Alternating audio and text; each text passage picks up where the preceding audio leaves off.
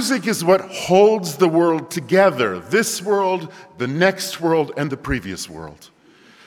And we have all of that running in our pulse, running in our blood. That's what music awakens, quickens, brings back to life, brings all of us to life. And the committee, by choosing me, is making this amazing statement that music is not just about music, but what's so powerful about music is it's about everything else in the world. Music is not about itself. It's about everything else we care about, we think about, we feel. What I get to do is put music on a stage to describe people's lives, to describe people's hope, to describe everything people long to have in this world, which comes in its first form through music.